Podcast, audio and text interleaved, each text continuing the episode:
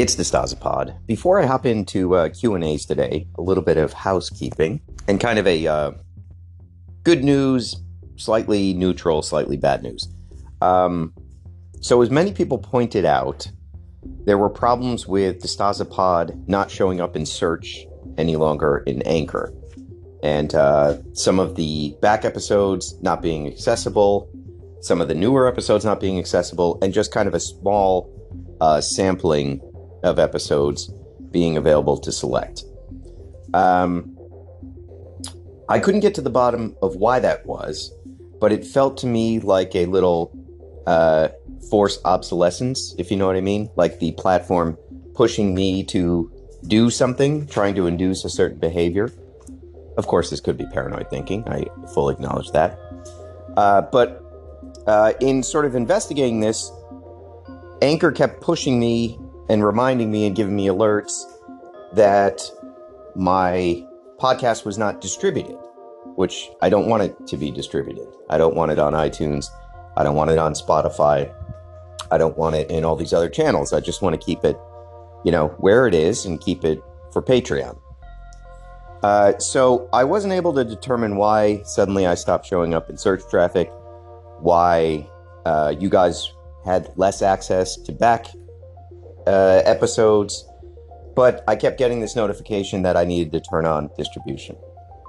Uh, if we want to go down the paranoid rabbit hole, I sort of think that uh, this is because Anchor was acquired by Spotify in uh, 2019, and this is probably part of uh, you know corporate changes that are being made to the platform in an effort to maybe make more money, Spotify needs every single anchor podcast to be on every single channel uh, as a means of recouping their $100 million purchase of Anchor. I don't have any information or any proof to back that up. Just a, you know, a sort of uh, cynical take on why I was being coerced into sort of opening up the distribution of the, the podcast. So I hit uh, the distribution button and it started to upload the Stazapod to all these different platforms. In fact, I'm still getting notifications of these uh, platforms I've never heard of that are now carrying Stazapod. Uh, and miraculously, that solved the search traffic problem. That seems to have solved people not being able to access the back catalog, with the downside that this is no longer a Patreon exclusive podcast. And uh, I think that kind of sucks, but uh, maybe it brings in some more listeners and ultimately more patrons. So might end up being a good thing, but uh, this was not my intention. Now I do have the option, of course, of just recording podcasts and uh, just for patrons and putting them up uh, only on the Patreon. But as we've all experienced, listening to a podcast on the Patreon app itself is really clumsy, uh, very problematic, and for me, whenever I'm listening to one whether it's on mobile or desktop, the podcast just simply stops playing. And uh, you know, it they they truly have not sort of made this a bug-free platform. So um, that's where we are. These are no longer sort of exclusive podcasts, and uh, I don't think that really changes anything editorially. Um, but I, you know, I did like the specialness of serving this out to you guys. So I guess uh, I'll have to find other digital product to get to my patrons as a special thank you. And we'll just consider this podcast from this day forward sort of uh, open to the public and easily accessible. And um, that's about it. So, welcome to Stazapod. And uh, let's tackle some questions.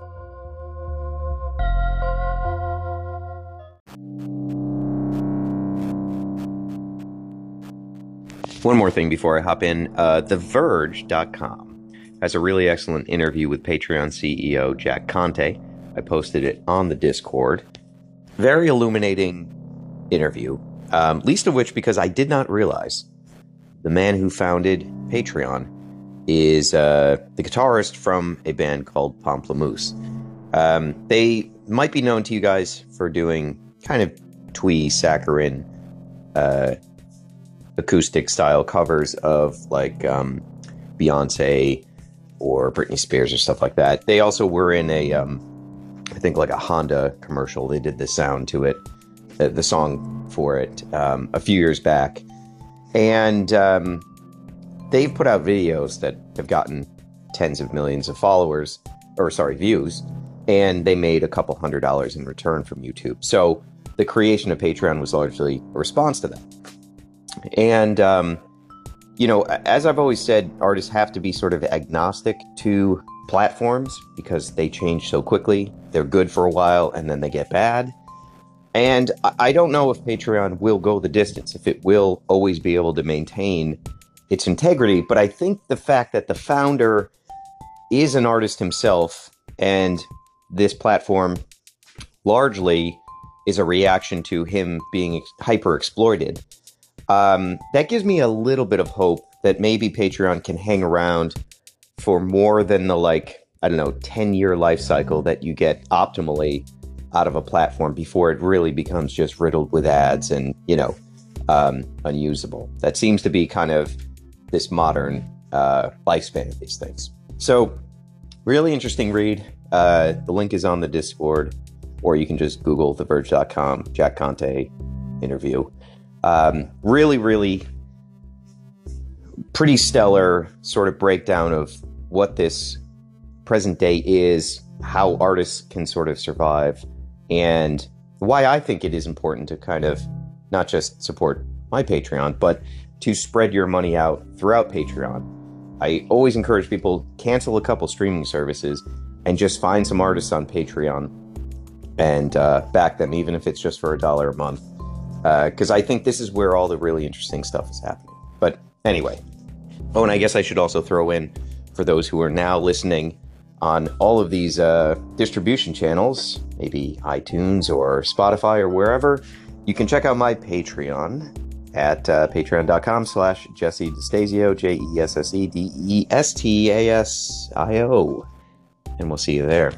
Now, on to the first question. Gabriel Tovar uh, do you have a piece of toy box art that still captivates you to this day? Um, I would say I tend to keep stuff from the 70s and 80s that feature hand painted uh, artwork. Um, not that the boxes themselves are painted by hand, but that the the sort of graphical image is done by hand. Um, like the first thing that comes to mind is I have a Centurion's uh, orbital assault vehicle kit, whatever it is. And there's just this beautiful rendered painting on there. Um, and I think anything from that era uh, just looks amazing. I mean, you had to sort of sell the toy with uh, the work of an artist, you know, with a painting. And so I tend to gravitate towards and, and want to keep and preserve uh, pieces like that. I do still keep the majority of my backer cards um, I try to keep at least one backer card from every thing that kind of passes through my door, uh, largely for just historical significance. Um, sometimes there's figures on backer cards that never got made, or there's early prototype photos on the backer card that are different from the final product. Um, and just in the sort of historical aspect, I like to kind of hold on to those things. Moving along to Paul Ware, any chance we will see more of the Fury Radek color soon? I love that semi-translucent peachish. Um, it's not a bad color. Uh, I don't have any current plans for it. Um, I don't know how likely it is to kind of enter back into the rotation, but uh, I'm not opposed if organically I come up with a idea or a character that would utilize that because I, I do like those semi-transparent colors. What are my thoughts on Frank Miller as an artist and a writer? Um, you know, I think he's hugely influential. I, I think uh, you can probably blame Quentin Tarantino's rise to fame largely on what books Frank Miller was doing, you know, 10 years prior. I think you can see it all in there. And obviously, the, the two have developed a, a friendship and a working relationship uh, quite some time after. I was sort of too young for his run on Daredevil, but of the right age when Sin City came on the scene, and that was just sort of, uh, you know, it made your mind explode as a uh, 13 or 14 year old kid, uh, maybe even younger. Jeez. Um, so, you know, I think uh, he's one of the greats. Now, obviously, when we think of Frank Miller today, we think of the diminished quality of his work. But, uh, you know, Todd McFarlane said, we're lucky to get any work out of Frank Miller. And I tend to agree with that. You know, um, I believe he nearly died a couple times due to some illness and uh, is still with us today. And so I uh, tend to agree with Todd here. Any work we get out of him is a gift. Moving along to recent contest winner Isaac Carmen.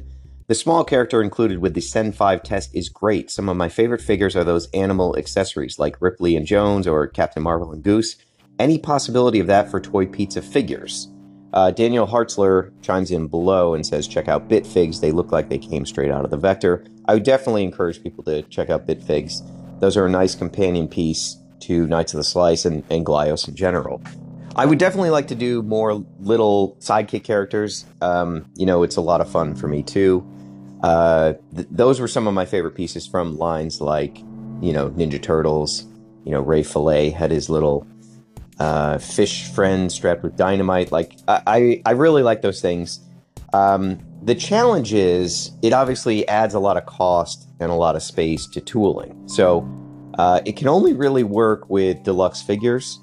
And so, um, you know, it's just a it's a bigger consideration than just tooling a normal figure. But um, where the opportunity lies, I, I definitely want to take advantage of it in the future. Moving along to Sean Gordon, I just finished watching an interview with Bli- uh, Brian, with Brian Flynn of Super 7, in which he talks about their upcoming Silverhawks Ultimate line. A large portion of the interview was about why the figures are the color they are, the lack of back metal, articulation choices, etc. Basically, he spent most of his time addressing the expectations of his audience and customers. With Knights of the Slice being your brainchild and not being a retro property with the heavy weight of preconceived notions, how freeing is it for you as a toy designer to make new figures? And along those lines, what, if any, expectations or preconceived notions do you, have to deal with in Knights of the Slice? Um, this is really good. This is a good question here. So, to answer the last part first, what preconceived notions do I have to deal with with Knights of the Slice? I would say the food motif, right? That is an endless uh, question, endless source of suggestions people just want to see a hamburger monster. They want to see a hot dog villain. They want, you know, the mind tends to go from A to B. And so, since its inception, some, you know, closing in on seven years ago, uh, people's reaction is usually, where is the ice cream kaiju monster? Why don't you have a villain that uh, is gluten free? You know, th- this sort of uh, initial food setting uh, seems to have permeated people's minds. So I would say that's the biggest preconceived notion I have to deal with is that people, um, you know, they have an expectation that the theme of food uh, is sort of ever present and saturated in every character choice. I would concede that it is freeing to do your own line and not have to worry about baggage and addressing those things. But I would also say that um, you know, Knights of the Slice is a harder sell because there's nothing already, there's no foundation there to build off of. So, in some respects, revitalizing an old brand is actually uh, a hell of a lot easier than launching a brand new one. And what I have to do in terms of managing expectations is not just answering uh, questions about why I chose this color or why this this figure doesn't have this accessory or the same stuff that Brian gets. I also have to legitimize uh, who these characters are, what their significance is, and why somebody should buy the line, because that is not a foregone conclusion like it is with something like Silverhawks. Um, I definitely don't envy what Brian has to put up with because I, I do think he deals with some of the most frustrated and fixated customers in all of Toydom, right?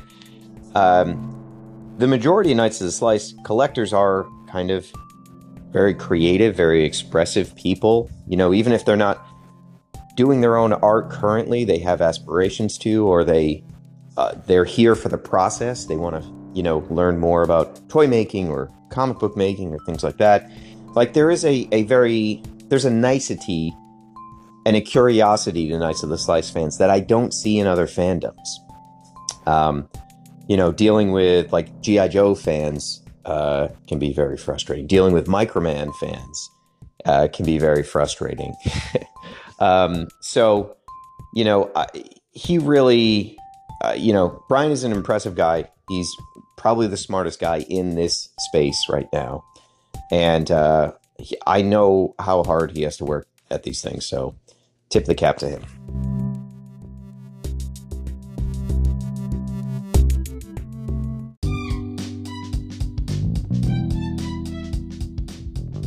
Next question up is Charlie Pope. What is my favorite animal? Uh, do I think that they or other ma- animals could ever get figures like Hob?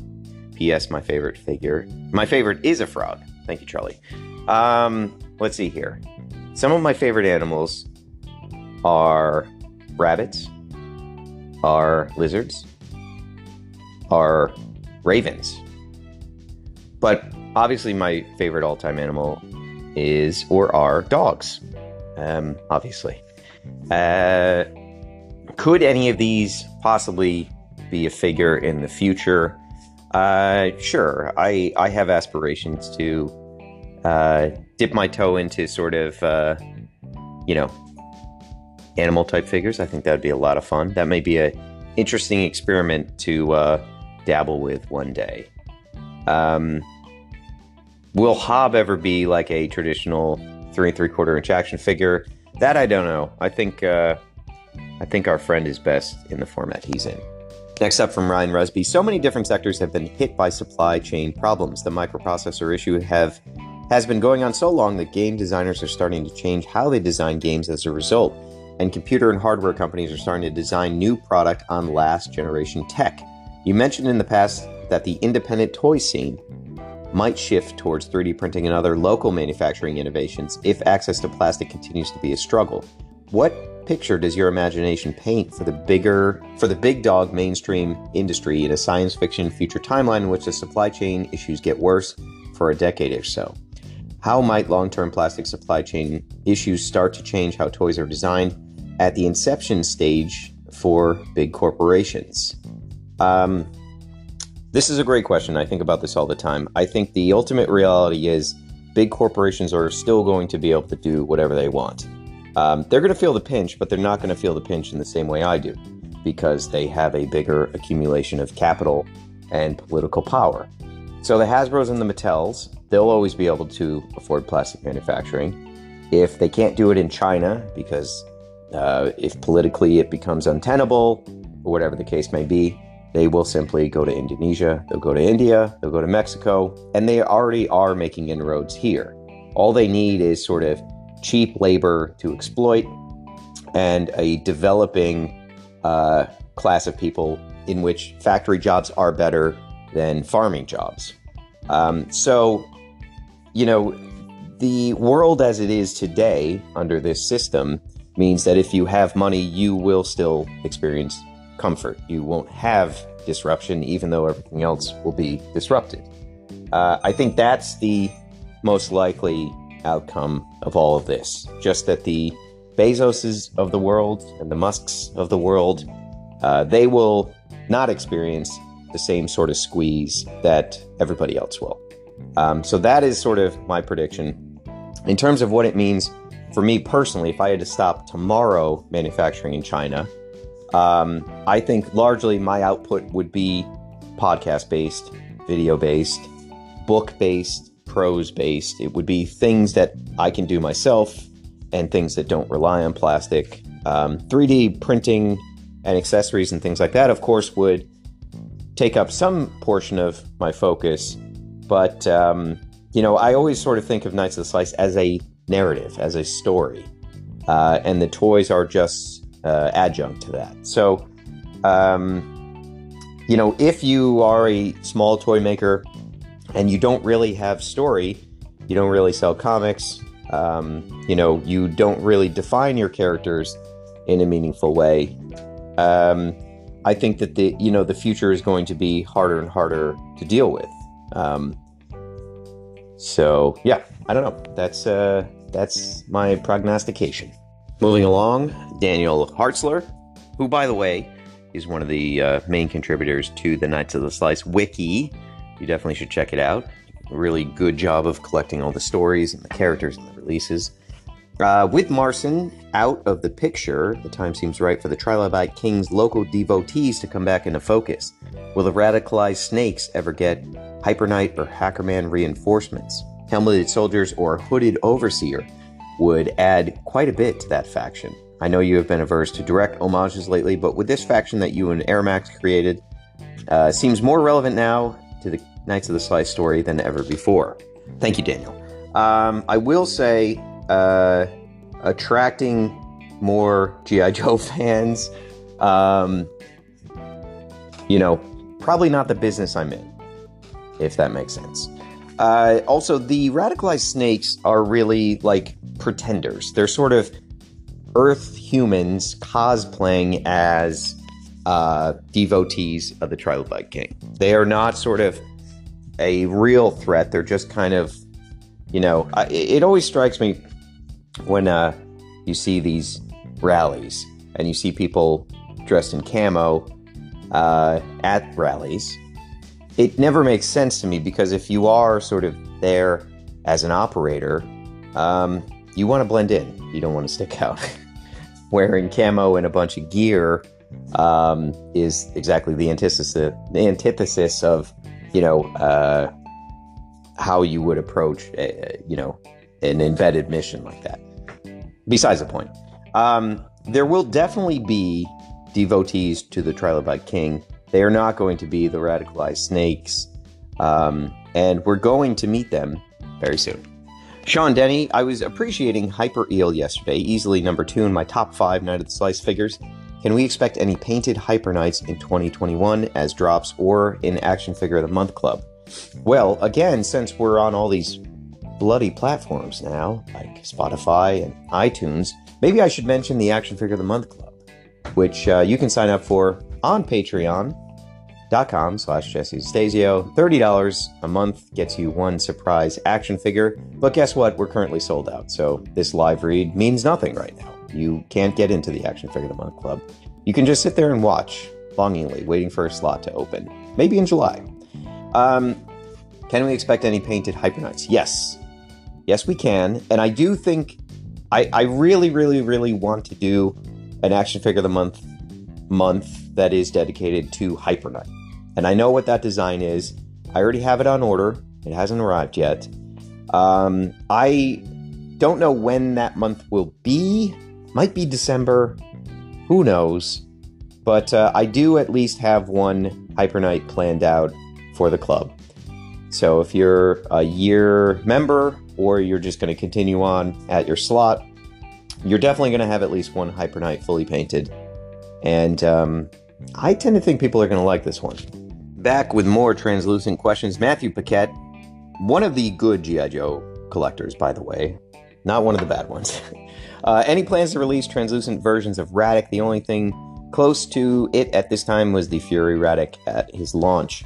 Um, I think yes, over a long enough timeline, but I don't have anything chambered currently. Uh, there was a real glut of Radek um, late last year, and so I'm just waiting for him to kind of appreciate again as a character. I also have to get his next narrative chunk out there. You know, he needs something big to do to get people excited about him. So, um, I would say th- there will probably over the span of a couple years be translucent Radeks. I just don't have any right at this moment.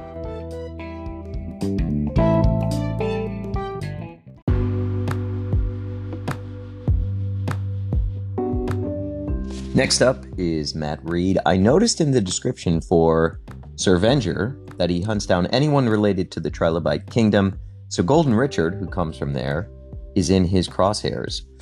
Do you plan to expand on this part of the story at some point, i.e., the conflict between these characters, Golden Richard's backstory, etc.?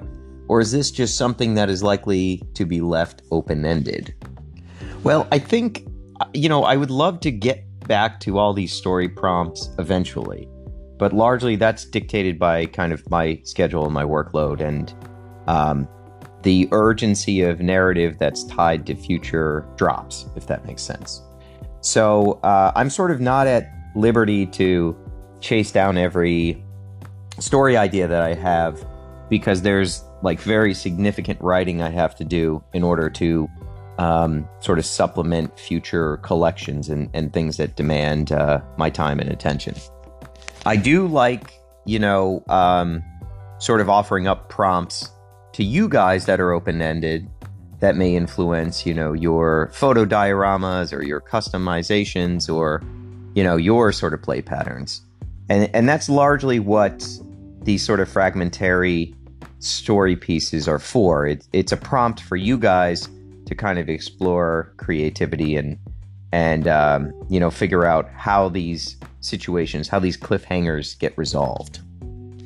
Moving along to the next question from Lance Tomimoto. This is a very prescient question. What time do I get up in the morning? Well, as I am currently trying to record this, I am festooned by dogs. I have one tiny little shivering dog here who's very cold, and I'm attempting to sort of warm him up under a blanket. And I have another larger dog who is demanding that I pet her and not pet the other dog. And uh, I'm doing all this with my free hand while I'm recording this podcast.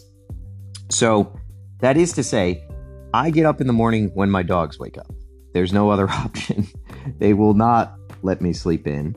Uh, typically, that means six o'clock, 6.30, 6.45. Uh, if I'm lucky, every now and then they sleep in till about 9.30. And uh, those are glorious days for sure. But typically, they're up when it starts to get bright out and they want to go outside they want to be fed breakfast etc etc and um, i have no power to uh, combat them. So when they decide it's time to get up that's typically when i get up. I know what you're thinking. For somebody who works for themselves who uh, has eked out a very minor ability to be supported by his art and could conceivably sleep all day and stay up all night. Uh, I indulge in none of that. um, so it is kind of a waste of this lifestyle in that I, I, would say I'm more regimented working for myself than I ever was working for anybody else. So, uh, you know, it's not a uh, grass is greener situation. Moving along to Eric Valverde. What is the status of the Techno Hoods? He is uh, referencing these um, mechanical bad guys shown in the childhood art from the recent Scarlet Century uh, figure. Uh, as in, is this just kitty fodder from the back from back in the day, or possibly something you want to work into a storyline, even the toy line, or maybe ideas you had for them have transitioned onto other characters? Um, so in that Scarlet Century illustration, if you want to call it that, He's fighting the Techno Hoods, who are just uh, look like basement variety, uh, you know, uh, NPCs on a 8-bit video game level. Uh, I, I, can't say there's a bigger idea or bigger notion there, um, but these ideas do tend to get recycled and, and reused. Um, so yeah, I think this is just largely a, a throwaway thing. I, I think they're interesting. You know, maybe they will pop up at some point in the future. But um, always happy when people notice things like that.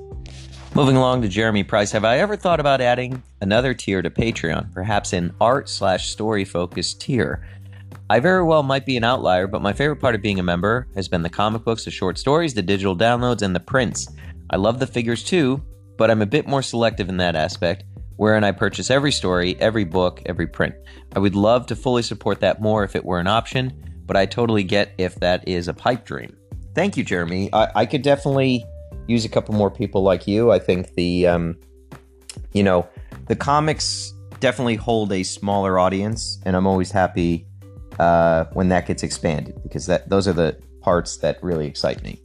Um, I'm not sure that adding another tier gets you what you want, right? If I'm reading this correctly, you want more stories, you want more comics. That's your bag. Um, the problem is there's really only me to sort of spearhead this stuff. So even if I had another tier that's let's say I don't know a dollar or ten dollars, it still ends up being me having to do it. And all that money, regardless of the tier, goes into the same pot and finances the same uh, artists that I use, finances the same printing of comic books, things like that. So um, it it wouldn't necessarily help. I mean, everybody that's a patron is helping tremendously. They're all contributing, and all that money gets put together. And from that money, uh, obviously, I finance the comics and I create the action figures and I do stuff like that. I think that the um, the turning point may be when I can bring in somebody just on comics and story and things like that. Now, I, I have Gavin Mackey working on a retainer, so he kind of pops in and out and does the comics that need to be done. Um, I could imagine a scenario where the Patreon is, I don't know, three or four times the size it is now, and I can have somebody like that full time just focusing on comics and story, and that can be, you know, a much bigger output for us um, in these future years. You know, there conceivably there could be like one postcard comic a week, uh, but I have to get to that stage. Um, where you know the Patreon is at a really great size. I've been able to hire part-time help for the workshop, which is amazing. So that means I don't have to print out labels and stick them on boxes. Um, you know the the sort of steps beyond that are definitely getting somebody on the comic side of things or on the storytelling side of things in a bigger capacity than than just um, sort of part-time subcontractor status. So uh, it's definitely a goal of mine. It's something I would like to expand. I love doing the comics and telling the stories. I have endless amounts of stories. You know, sometimes I can only share what I can conceivably get done in time for a drop. But, uh, you know, these things run a lot deeper, and, and there's a, a whole well that seems to be never ending of uh, different stories and, and, comics I'd like to do. So, hopefully, if we uh, keep up this great pace on Patreon, I'll get to explore that more if you want to help move things along, maybe figure out one or two people in your friend group that really would love to be clued into Knights of the Slice and our live streams and our drops and our comics. And uh, just help spread the word because even just picking up one or two uh, new people, it tends to have a ripple effect. So uh, that's the sort of long term goal. And uh, I think with your help, we can achieve that.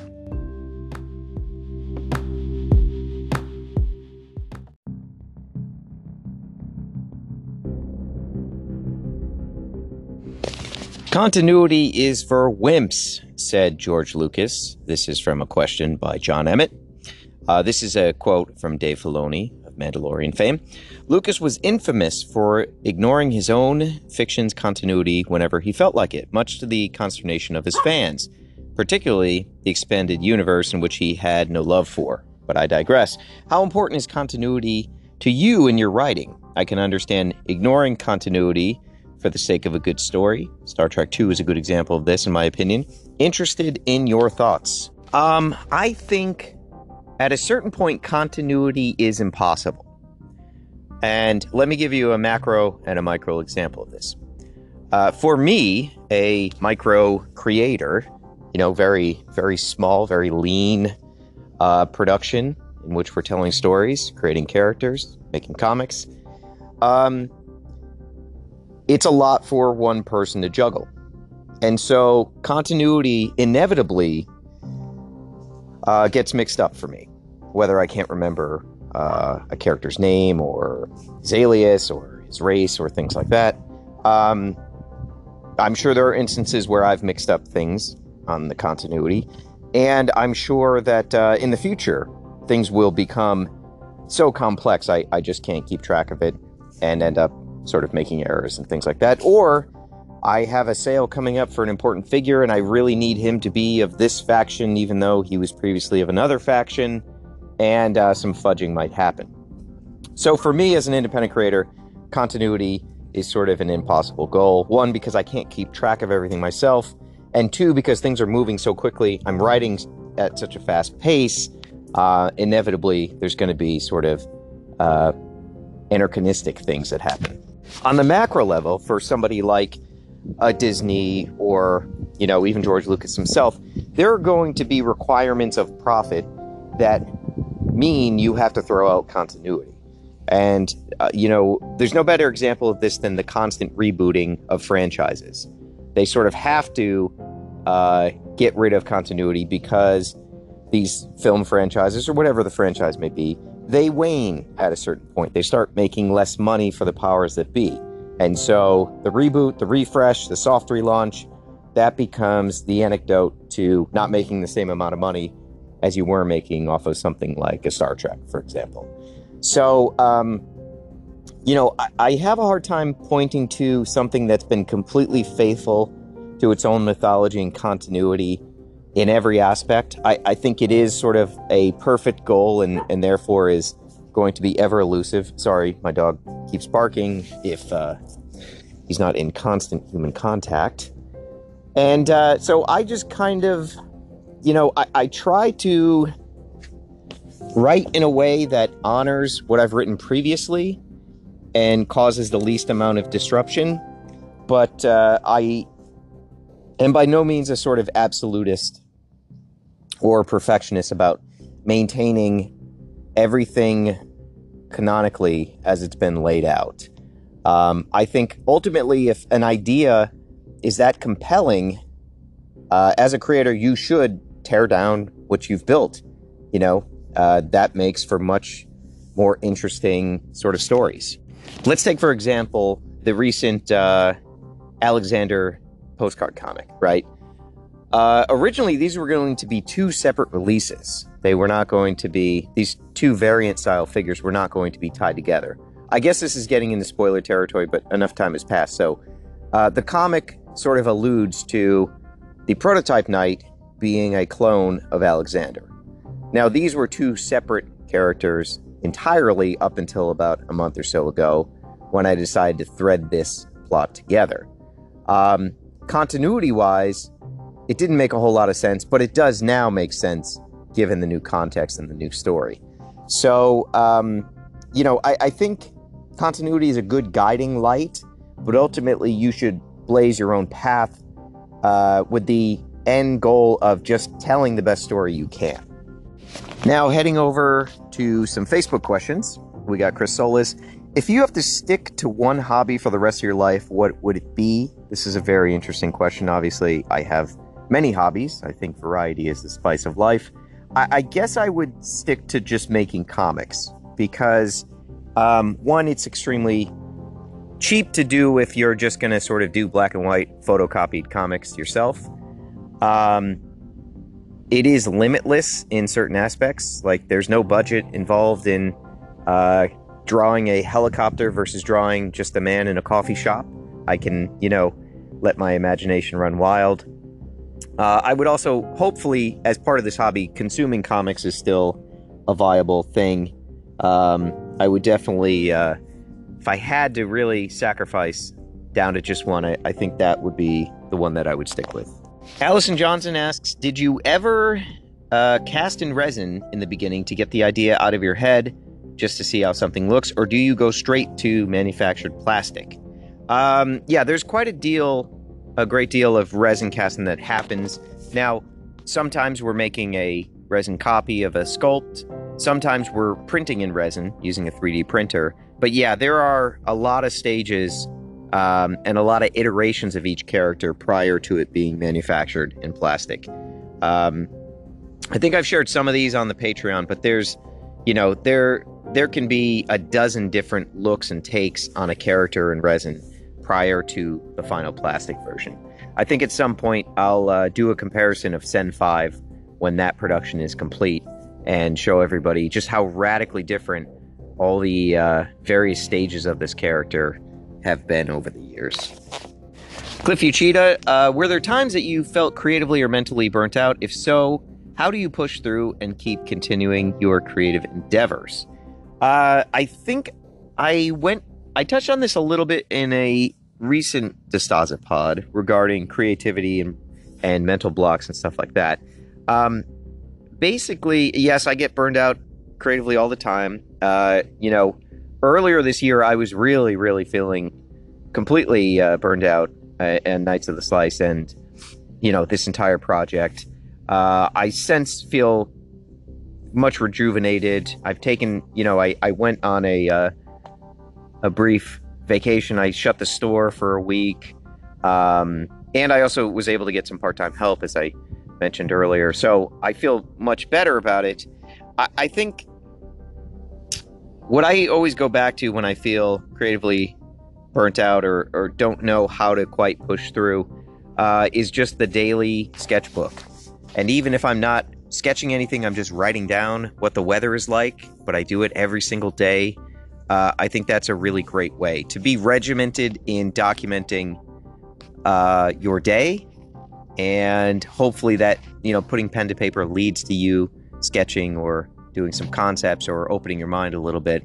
I think that is the one key thing that has always worked for me. I, I, I can't say it's guaranteed to work for everybody else, but um, you know, keeping a sketchbook, keeping your thoughts outside of your head and, and down on the paper, that can really be a game changer, I feel. Then, like a hive mind, we got a question from Gabe Tovar about favorite illustration and toy box art, which I think I answered in our very first question of this DeStasa pod. So, respectfully, I'm going to skip that one and I'm going to call this DeStasa pod done. This was great. You guys had some fantastic questions, so I thank you for that. Uh, what's coming up next? I don't know.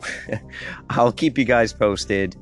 Um, thank you to everybody for ordering the Harbor Noir Heavies drop. That was huge for us. That was a really, really big, successful drop, and I truly appreciate it. Uh, all those orders are now bundled up and they're waiting to be picked up by USPS. They should be on their way to your homes in short time. So that's fantastic. Uh, thank you guys for listening. Thanks for being patrons.